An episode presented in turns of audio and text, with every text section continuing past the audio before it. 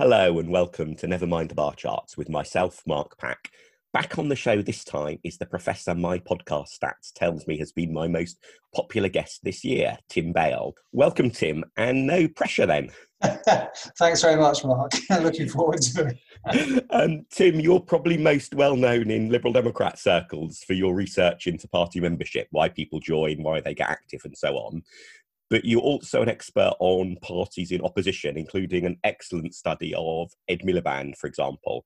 And I remember at the time I read it, I perhaps slightly cruelly said that the thing that struck me about your study of Ed Miliband was you could take the chapters, rearrange them into a completely different order, and it would still make just as much sense, which I hasten to add was a comment on him rather than you, as in there didn't seem to be a a narrative arc running through what he was trying to do in his different stages as leader of the opposition and the different stages of the parliament in a way that you can tell a story that runs through Paddy Ashdown or William Hague or David Cameron. You know, normally there's a story that runs through the year. Mm. So, uh, you know, given that you've got a particular expertise in many ways on leaders of the opposition who fail, have you got any thoughts at the moment and any advice even on what makes parties and leaders in opposition successful? Yeah, I mean, I think one of the problems in some ways uh, for talking about the Liberal Democrats is, of course, most of what's been researched and written on this question um, tends to have been written on either the Labour Party or the Conservative yeah. Party. Uh, so we might need to um, qualify some of what we say later on in our conversation um, to see whether it does in fact apply to uh, the the Lib Dems. Um, that is such are... an academic's answer, isn't it? I yeah. love the, uh, the, the, yeah. the, verbal footnote. I was about to say though, I think there are some generic things that oppositions, um, you know, do well, yeah. and some things that they should avoid doing. And there's a really great book actually uh, about how conservative uh, uh, parties mm. uh, in opposition managed to get back into power by Anthony Seldon and, and Stuart Ball.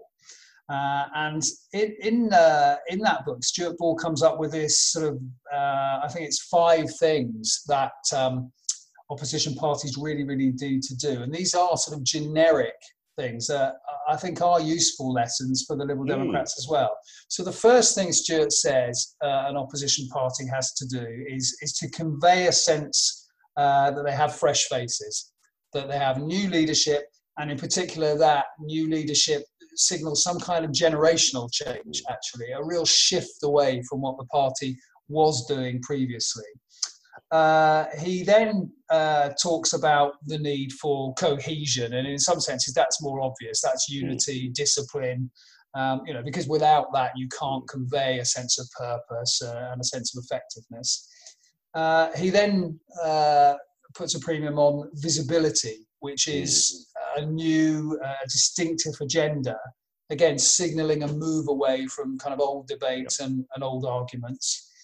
Uh, he then talks about what he calls efficiency, which is not just about kind of organizational efficiency, uh, but is also very much about having a kind of professional operation uh, in terms of uh, the, the media handling uh, of the party.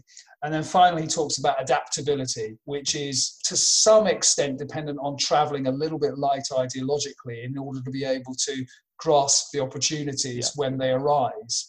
Um, so if you put all those sort of five things together, I think you know that's a pretty good recipe uh, for for what uh, parties who aren't in government need to do in order to increase their vote.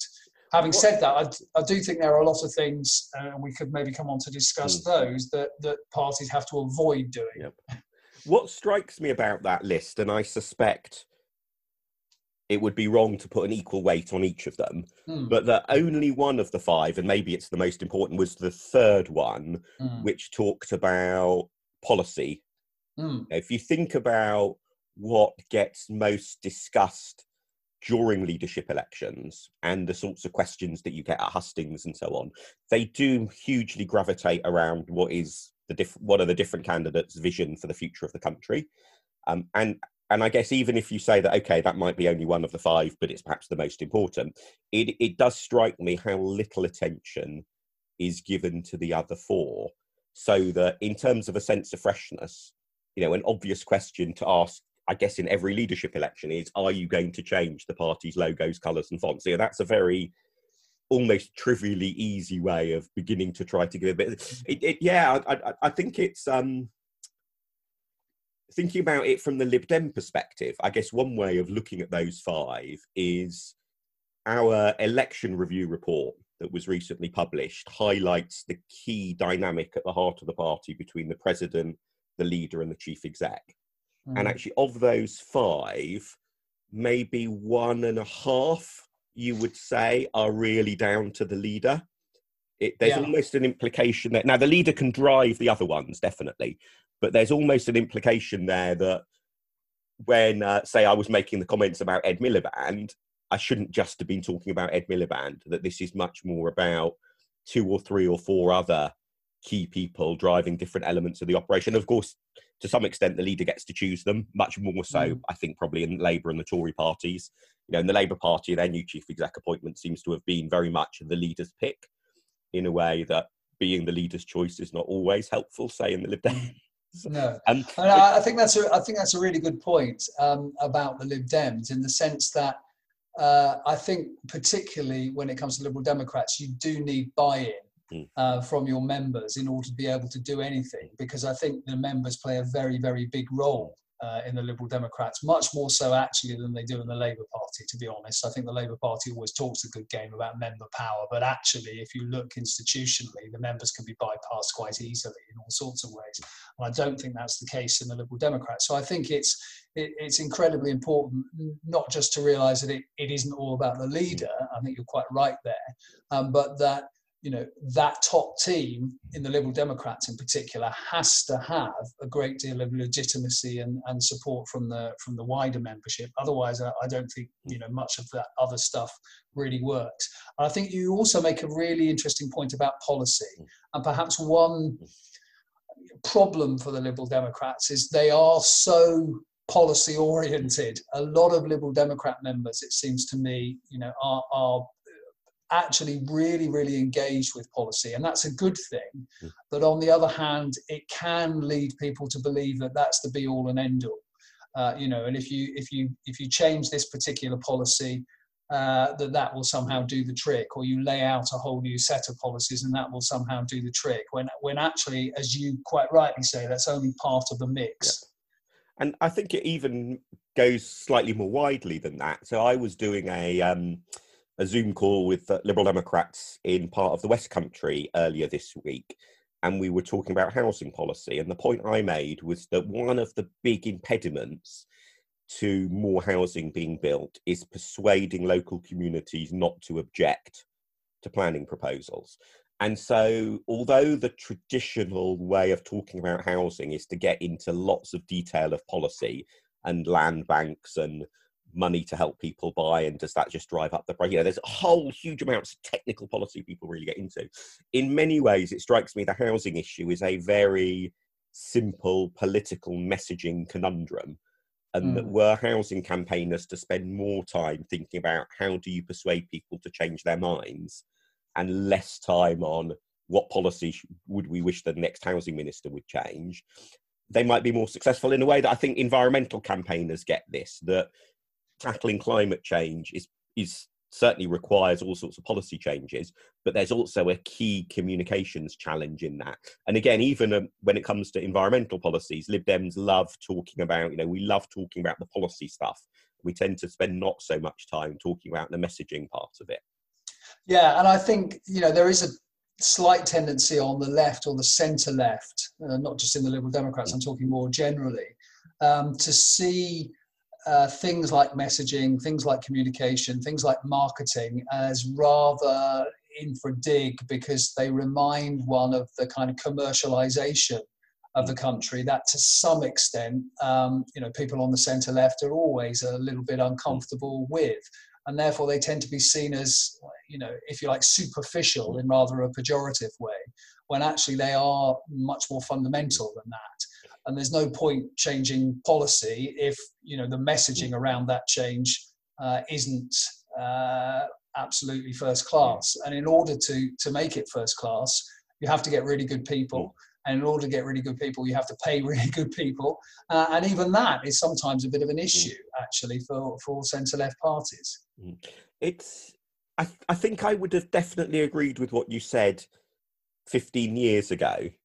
The the bit that I doubt slightly, and there's maybe a fascinating research project to be done by somebody on this, is that I think the reaction to just words like branding, at least in the Lib Dems, has changed massively. Mm. So 15 years ago, sort of an email from an unhappy Lib Dem member referencing branding would be hostile to it as if this is something that is wrong or bad or not helpful mm. now I, it's it's all about no we need to improve our branding i think there has been a real shift and i that may partly be that branding is has gone from being a new niche specialism to something that is so broadly talked about and known about it may be that i guess i think it's true a lot more people work in marketing for example in mm-hmm. somewhere other than would have 15 years ago it may also um, be that just any new niche skill has skepticism in it. It might also be, and obviously you will know this much better than me, a, a reflection of a change maybe in the makeup of the demographics of of party membership that it's mm. that it's mm. maybe skewed more heavily now towards people who work in those professions yeah, I mean, I think obviously party membership, as you know, we've discussed before, uh, is uh, primarily a kind of middle class, uh, and to use a bit of jargon, sort of symbol processing mm. um, uh, niche, if you like. A, a lot of members, you you you will be quite right. You know, work in service industries, whether they be private or public, and even in the public sector, of course, now branding is taken mm. much more seriously than than it used to be. So I, I think yes, you make a a really good point there.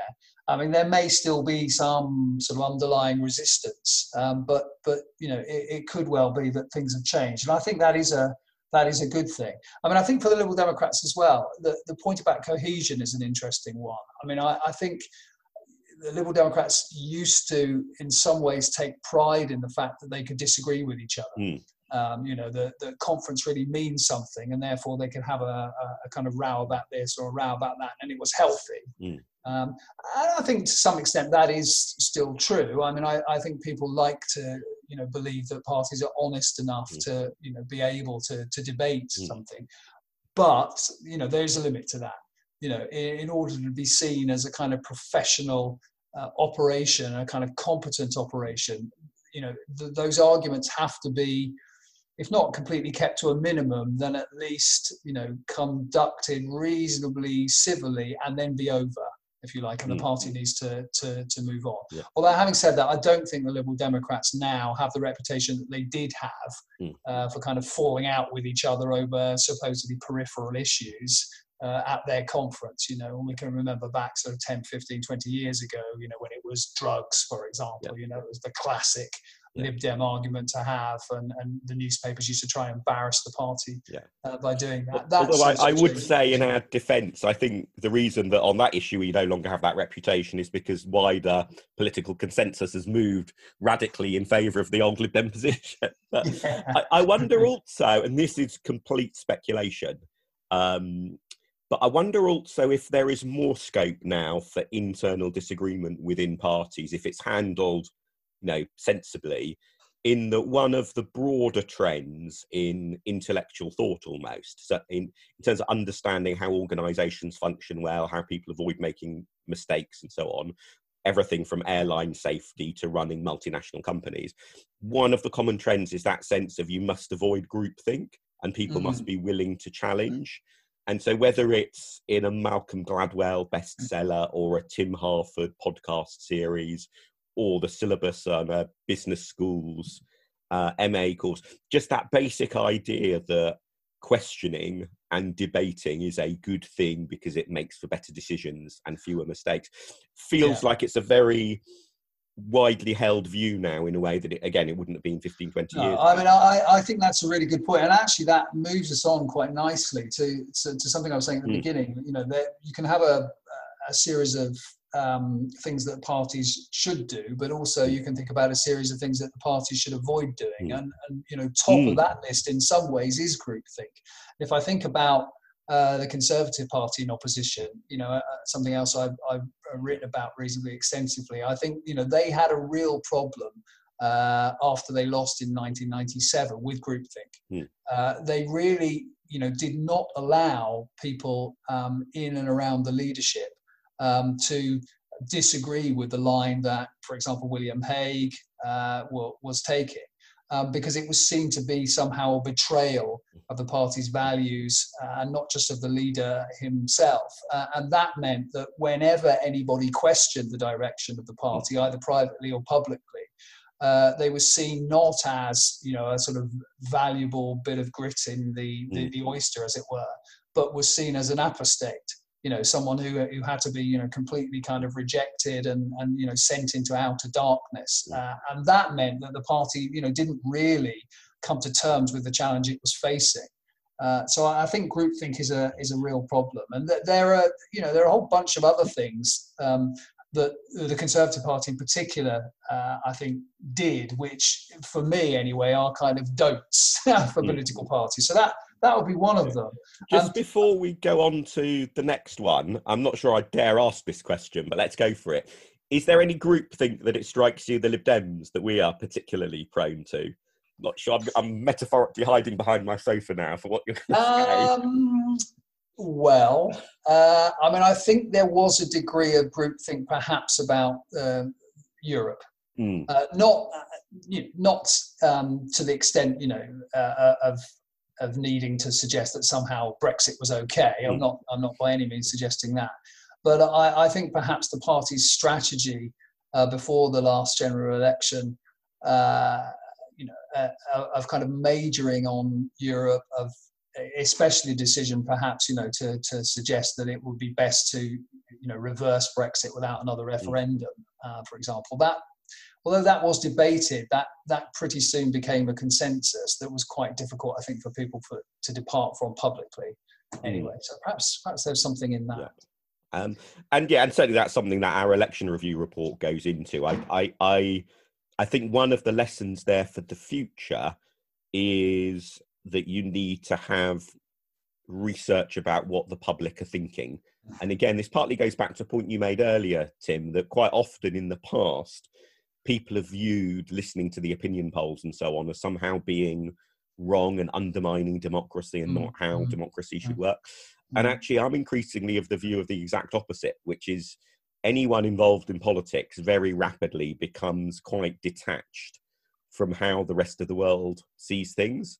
And mm. so there's a real value that actually makes democracy better in mm. terms mm. of regularly being reminded what a group mm. of seven people in a focus group in Watford last night thought, and uh, and that that it's not pulling us away from democracy; it's bringing us back to what the public think. But, no, um, and I mean, I think you know, for the Liberal Democrats in particular, who do place you know a great deal of faith in some senses in people and, and in people's rationality uh, and you know in local decision making now actually listening to people it seems to me is a very important mm. thing to do and, and and i'd add to that actually um, that one of the things the Conservative Party, I think, got wrong um, after 1997, and I think it's you know a potential problem for the Liberal Democrats, um, partly because you know their strategy is to build out from local elections to national elections, um, was to um, take the results of second order elections, in other words, local elections yeah. and European elections, um, as uh, a superior guide to how the country was feeling than opinion polls. Um, you know, and the Conservative Party took comfort from the fact that it did quite well in the European elections in I think 1999. It took comfort from the fact that it sometimes, um, you know, did actually quite well against Tony Blair in local elections. Um, but if you looked at the opinion polls, the national opinion polls, they were still way, way behind and in really, really big trouble. And I, I, think, you know, parties have to be very careful that they don't choose, as it were, the results of real elections over the results of opinion polls. Because actually, although it's very difficult, I know, for people to believe it, um, you know, uh, uh, uh, 1,200 people answering questions can obviously can you know, sometimes anyway, give you a much better idea of what the country is really thinking than elections which involve possibly millions of hmm. people. Because, of course, the, the people who turn out at local elections and European elections are not mm. a particularly yeah. good uh, cross section of the country and not even a very good cross section of the electorate. If I can speak up in a mo- for a moment in defence of my weekly blog posts about council by-election results when, uh, when they're on, I, I, I think I'd agree generally with what you've said. I think the two exceptions are that, for example, if we take the example of council by elections, is one is they can show you where there is variation in the political geography mm. within yeah. the headline numbers. Yeah. And that's particularly important for understanding smaller parties because, in fact, take the 1997 Lib Dem election result vote share down, number of mm. seats massively up. Mm. So the mm. headline figure is not the only guide. Now, it I, I don't think any I don't think you've we've ever had a case where one of the top two parties in a general election has had their vote share go in one direction and their seats massively go in the other direction. Mm-hmm. I think that is a feature of smaller parties. Mm-hmm. Um. So it can, it can, be useful for the political geography bit. I think it can also be useful for an understanding of the strength of the grassroots yeah. um, organisation. And so one thing that was notable in the, the, the little smattering of council by elections we had between the December general election and coronavirus putting them on hold was that there wasn't a massive tail off in Lib Dem support. And mm. that's also reflected in uh, party membership. So, party membership is at a record level for this yep. time in a parliament, never been higher. Um, and what that suggests, I think, that had the May elections gone ahead, the party would have done quite decently. We'll never know for sure. And of course, uh, you're right that that wouldn't necessarily have been a pointer to national elections. But but but again, if you're a party that in part has to struggle for relevance, a good set of May local election results this year, I think, would have shifted the political consensus a bit in terms of people thinking, oh yeah, the Lib Dems, you know, flopped in the second half of last year, but are still clearly around. In a way that we still have to actually make that case, um, mm. and that's that that's that's harder without something like the local elections to do yeah. it. Um, I, I think you make two really good points there, actually, and, and you know, added to that, and in some senses related to one of the points you made, is that obviously success in uh, second order elections and local elections is incredibly important for morale and for mm, building mm, the party yeah, at the local absolutely. level. Um, so I, I, do think that you know that that does make a lot of sense. Um, I mean, there are other kind of don'ts, um, you know, from the Conservative experience that you know may well apply to to the Lib Dems as well. And and one of those is um, to assume that because you yourselves know that uh, Party X or Party Y is fundamentally evil mm or fundamentally useless, that in the end the electorate will wake up to that fact mm. as well. uh, and that all you have to do is, in some senses, wait for the pendulum to kind of swing back to you or wait for common sense to prevail, etc., etc. And therefore, um, that can lead to a, a, degree of kind of complacency and passivity, which a, a party just simply cannot afford. And I think that's something that the Conservative Party slipped into, um, even in 1997, despite the huge election defeat. Uh, they kind of assumed that uh, you know people would wake up to uh, you know how terrible Tony Blair was and how he didn't have a real grip on his party, uh, and that pretty soon they come running back to the Conservatives. Uh, and of course, that meant in some ways they wasted two or three years before they finally understood yeah. that that wasn't going to happen. So uh, I, I, think when you have a you know emotions running high about the other parties and they, they do run very high at the moment uh, I, I, think you know that that idea that somehow because you know um, that they're wrong uh, the electorate will you know sooner or later wise up to that fact is actually a dangerous illusion yeah. Um, so that was the first of your things that opposition shouldn't do. Should we move on to number two on the list? yeah, yeah.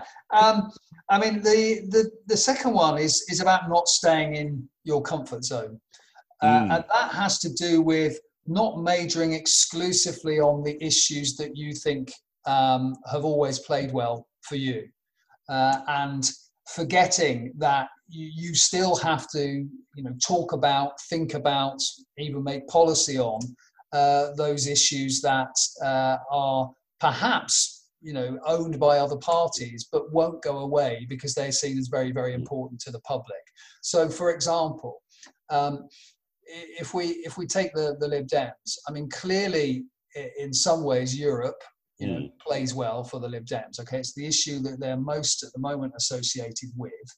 Uh, but the fact is that, however important Europe is, the economy is also going to be mm. important. Public services are also mm. going to be important. Uh, so uh, it therefore won't be enough, if you like, just to talk about the one thing that you want to talk about, because pound to a penny, the media and the other parties are going to want to talk about their issues as well. So you have to have some kind of policy, some kind of response, some kind of view on those issues, and you have to admit that you know those issues will be in play as well as the issues that you want to talk about.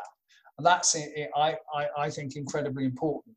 I say that because the Conservatives during the late 1990s and early 2000s realized uh, that you know they they couldn't really um, compete with the Labour Party as they saw it on the economy and public services, and therefore majored on Europe, uh, majored on immigration, mm. Uh, because those were the points of contact, if you like, with the, the electorate. But the fact was that those issues, immigration in Europe at that time anyway, simply just weren't as important to the public as the other issues. Uh, and even if um, you know the Conservative Party's um, positions on public services and, and on the economy weren't particularly popular. They still had to talk about them. Mm. They still had to engage on those issues. Otherwise, it looked as if they, they just weren't in the game, mm. if you like, and, and were simply you know banging on about what interested them most. So you know that's another uh, mm. don't, if you like. And there's a little quip that I can't remember who said it, but I know Ed and I used it in 101 Ways to Win an Election that it's not what you say about the issues, but it's what the issues say about you. So yeah. just, you know, the, the, the issues that you choose to talk about are very powerful in terms of the picture mm. they paint, almost regardless of what you're saying on them. And there yeah. was a really good example of this with one of the very few Lib Dem MPs who won in 97 and then lost in 2001 is that one of his final campaign newspapers had an inside page spread with addressing issues like abortion and euthanasia. And the position they were staking out on those issues was not unpopular, I think, with their constituents. The issue, much more, was the fact that those were the issues they were choosing to talk yeah. about. Um, yeah. And therefore, a sense of they're a bit peripheral, they're not in yeah. in, you know, in, in, in the main game of what most mattered to mm. people's mm. lives at the mm. time. Um, mm. okay, number two, on to number three. Uh, number three, uh, in no particular order, as they say, is is not getting stuck ideologically.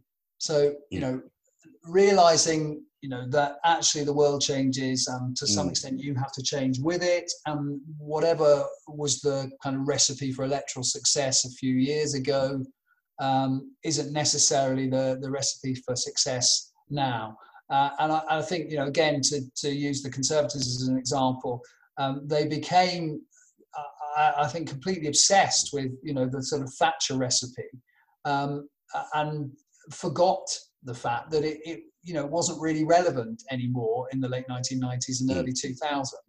Um, but they saw it as, if you like, almost um, like a biblical text mm. you know, and to depart from that uh, was, as I already, you know, suggested, you know, apostasy, um, and and um, you know that made them look old-fashioned. It made them look as if they were stuck in a rut, stuck in the past. And I think it's incredibly important for parties to, as it were, own the future rather than obsess about the past. Mm. Um, and you know what worked uh, 10 years ago, 15 years ago, isn't necessarily what's going to work now, and it might not even be relevant now because society has changed so much. Um, not so sure that that's a huge problem for the Lib Dems because I think they have a more, as it were, flexible view of society anyway. Mm. Um, but I, I, think you know one needs to be very, very careful, um, particularly, I guess. And you know, let's let's um, let's talk about Brexit. Let's mm. use the, the word. I mean, you know, it's happened. Uh, it's it's not over because mm. obviously we're still in this mm. transition period. Um, you know, we haven't agreed a, a, a, free trade arrangement with the EU. We may never do so, etc. But it's happened, uh, and you know the the party needs to be very careful. I would say anyway, not to be uh, absolutely you know, typecast in this kind of, you know, Remoaners hoping to rejoin um, position. Uh, it's still obviously incredibly important our relationship with Europe, but it can't proceed on the basis of you know um, wishing we could go back, wishing we could turn back time. Uh, and I, I, wonder if there's a lesson there from when Britain crashed out of the ERM in 1992, hmm. um, because I think one of my just sort of rules of thumb I might even call it an iron law of politics, is that voters notice much less than politicos expect. Oh, yeah. But the things they notice, they remember for a lot longer. Mm. And and and and the reason I picked ERM as an example was the damage it did to the Tories' reputation for economic competence lasted for best part of a couple of decades. Mm.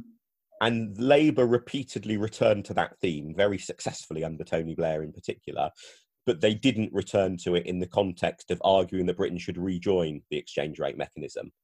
And, and I wonder if there's a little bit of a parallel here for the Liberal Democrats that we can continue to be pro European and internationalists and argue for that, but it doesn't necessarily mean the best way to do that is to relitigate the particular thing that happened before.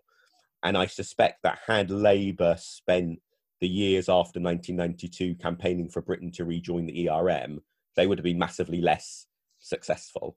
Um, yeah. I also think it's a shame that quite a few years later they didn't actually then move on to thinking about how to integrate more closely with Europe rather than floating the idea of referendums and all of that. But um, but but but I, I, I I think the reason I mention that is I think it is quite often a mistake that people make to say, oh, that was everyone's bored with that or everyone knows that. Let's not talk about that.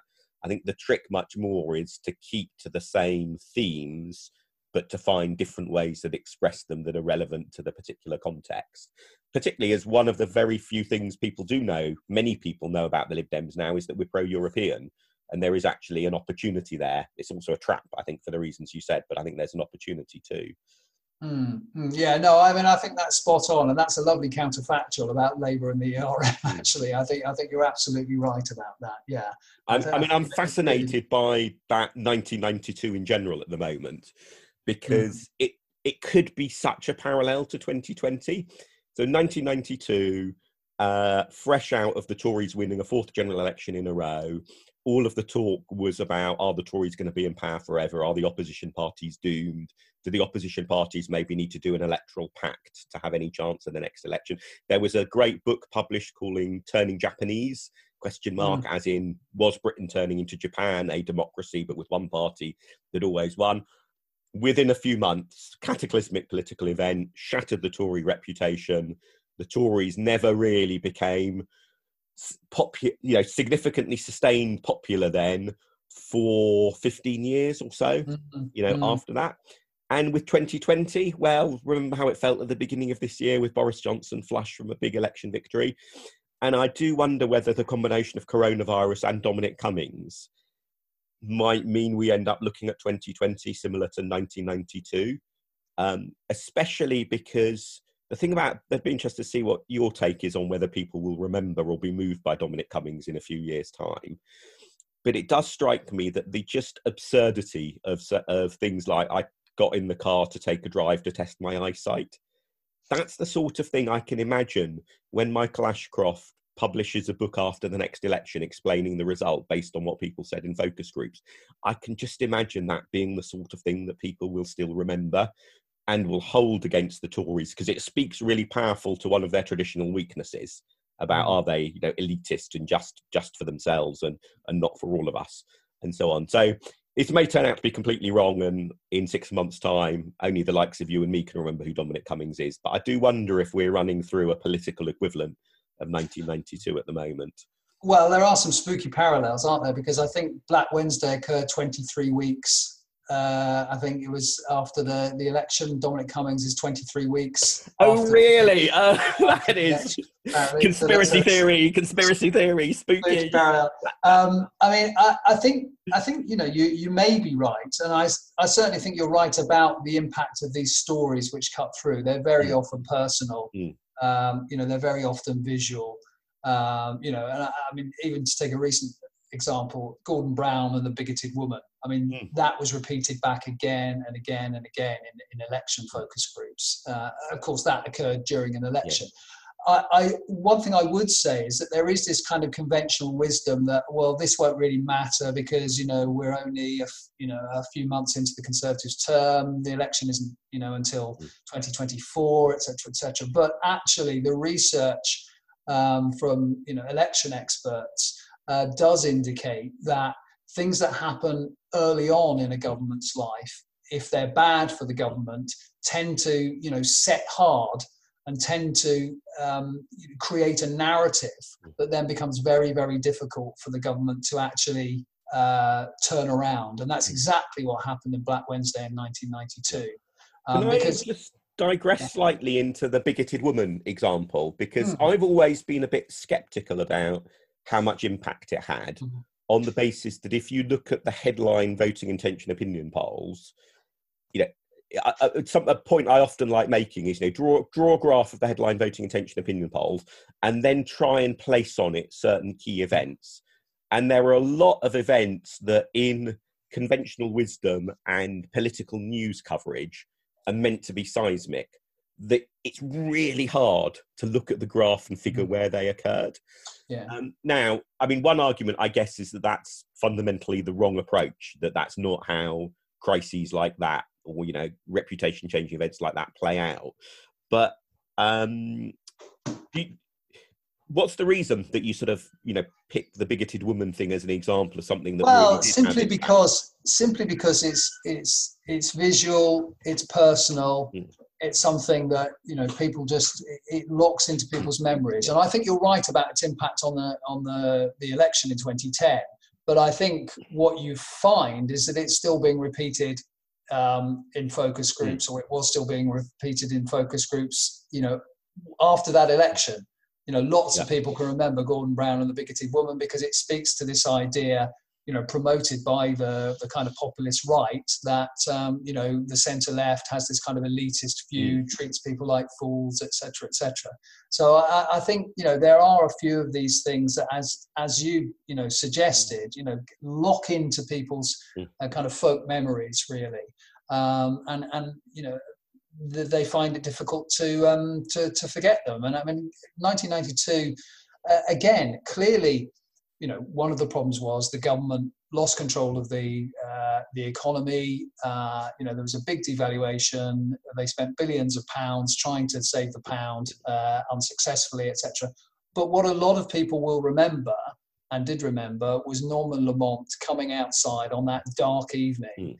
Um, you know, to to admit that you know they they'd had to leave the exchange rate mechanism, and it's the kind of visuals and the stories. You know, that, it looks like create. a crisis, doesn't it? If you didn't, again, if you if you took the photo and didn't know when it was taken, it looks like yeah.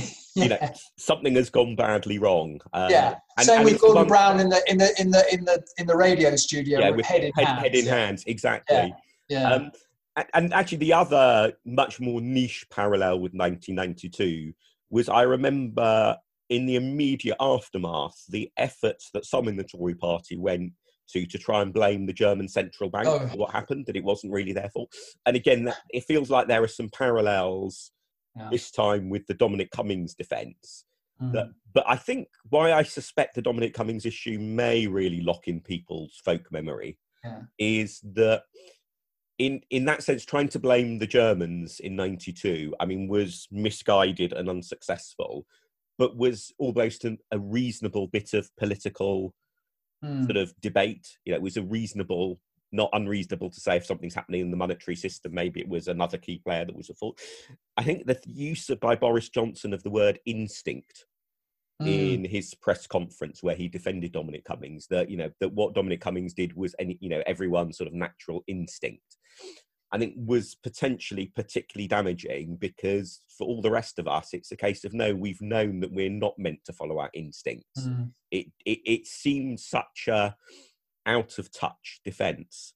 Um, and you know, if I ever return to my previous profession, um, sort of training training people in crisis management, I can easily imagine a really fun thing to do as part of a training day will be to have a practical session where you're told it's Friday evening, write the statement for the prime minister to issue. And I think there are a lot that it, it's it's not actually that hard to write a statement and in which actually you don't even have to sack Dominic Cummings. You know, if you apo- you know if you say he did wrong and you apologise and you urge people to do, you know, I think he he it would still have been a bit of a scandal. Mm. But I think that what is really damaging for the Tories is the reaction to it, and particularly mm. that sense of, oh no, what he did was reasonable, which just sounds so offensive to people who know, hang on a minute, I know I would like to have done that and I haven't. And now you're telling mm. me somehow I was wrong for not having done that. Mm. And then you add the whole, you know, taking, going for a drive to test your eyes as a, just a, a farcical sort of. Yeah. But you, but you make a really good point as well when you say that one of the th- reasons that this or, or some other things have damaged political parties are when they to some extent speak to a suspicion about that political mm. party that people already have. Uh, and in this case, obviously, it's the you know one rule for them, one rule for us. Um, mm. You know, uh, uh, the Conservative Party being, if you like, the the party of the establishment and the elite, mm. uh, treating the rest of us like fools. And you know, that's a sort of underlying suspicion about the the party that they have to be really, really careful uh, to to you know to try and stamp on. But it's going to be very difficult, I think, to do that. I think you're right. Yeah. Uh, so penultimate mistake for um, to avoid. Well, um, actually, let's make this the ultimate one because I think uh, it, it, it's the ultimate one in two ways, really, and that is if you elect a leader and you find quite quickly that they simply aren't up to it, hmm. then you need to make a decision very, very quickly that that person has to go and has to be replaced by someone uh, who can do the job. Yeah. Uh, and I think in the case of the Conservative Party after 1997, and one could even argue the Labour Party after 2010, uh, and indeed after 2015, um, and indeed 2016, um, they didn't do that. Mm. It, you know, the public make up their minds, and you will know this probably hmm. better than I do, quite quickly about leaders, and it is very, very difficult for leaders to actually shift opinions about them once the public has made up their mind. So, in other words, it, it becomes pretty quickly obvious that you have, um, you know, elected a dud. And if you have elected a dud, then you need to get rid and you need to get somebody else uh, uh, as leader as soon as possible. I'm trying to think of occasions when political parties have actually done that. I guess Iain Duncan Smith yeah. Really, the only example I can think of where ahead of an election, a UK party has said our leader isn't up to it. Thank yeah. you, goodbye. I yeah. guess Ming Campbell in the yeah. Lib Dems, although he voluntarily jumped, he mm. sort of falls into that category. Although it was the you know there was nearly a general election, Gordon Brown called it off, and then that triggered Ming saying, "Okay, mm. I'm going to I'm going to go."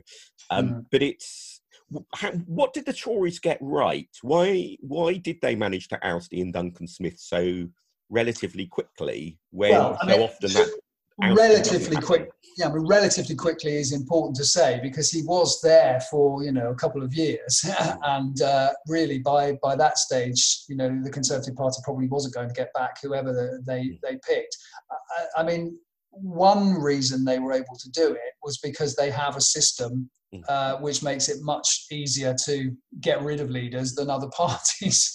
Um, you know, it, all it takes is a vote of no confidence from the parliamentary party, and then that leader is is gone. Yeah, um, that's you know. not the rule in the Labour Party, as we know only too no, clearly no, in the last few years. Exactly, that that that isn't. Um, so, uh, I mean, I, I, think you know there are sort of structural things that parties can do about that, but it is very, very difficult to do. I mean, you know, it, most parties are actually quite kind of leadership dominated, perhaps less so than Lib Dems. Um, but that means that whoever becomes leader gets to appoint all sorts of other people, and then they have a kind of Praetorian guard mm. and an infrastructure around them. And the party, to some extent, especially if they democratically elected a leader, um, is essentially having to say to the public, we got this wrong. Mm. You know, we voted for this person. We made a really bad choice, and, and, you know, parties worry about what that says about them if they admit that. Uh, and, and so it is very, very difficult um, to do.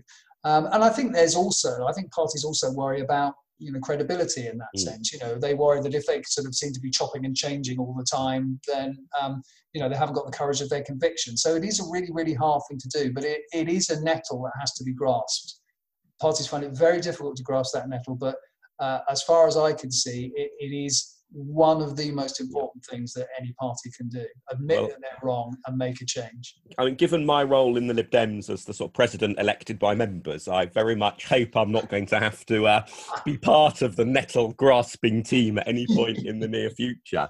Um, i mean i mean i guess perhaps in the lib dems were we to face that dilemma it might be slightly easier in that the grassroots can trigger mm. discontent and do things like in the first instance you might actually go for say calling a special conference rather mm. than trying to trigger a leadership election but you, mm. the grassroots can trigger discontent in a way that i think what i suspect certainly in labour is one of the problems is that you have a different group of people in westminster who can maybe try to pull the trigger from the mm. people who've elected the leader and therefore whether or not the rules formally allow you to pull the trigger or not and they might not as in labour's case which is one hindrance but the other is there is then a bit of restraint that you act under and the leader can push back on to say well actually look these people elected me and so on so mm-hmm.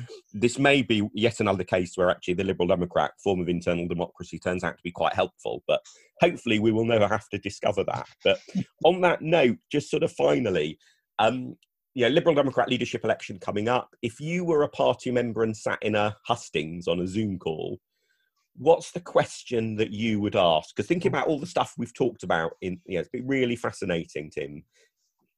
I think almost all of it is stuff that never comes up in hustings. That you know, the big takeaway uh, from from our discussion really is the things that oppositions need to get right and the mistakes they need to avoid are things that people very, talk about very little in leadership contests.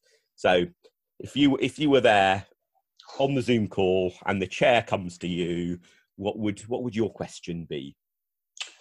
Well, I would ask, what do you think are going to be the most uh, important issues coming up in Britain over the next two or three years?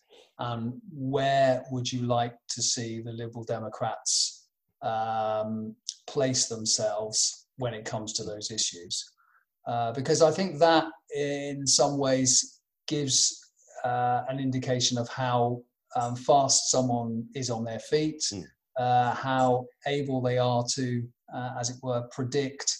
Uh, you know the the things that the public really you know are going to care about, uh, and are looking to the next election rather than the last election. Yeah, I, I, I fear that if that question were asked, you would get answers that play to the audience in the virtual or literal room, mm. uh, and mm. that you would get a.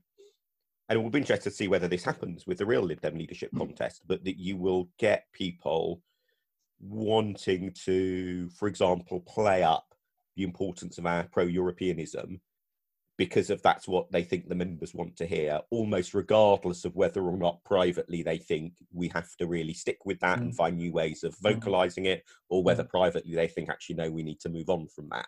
And both yeah. of those, I think, are very respectable views.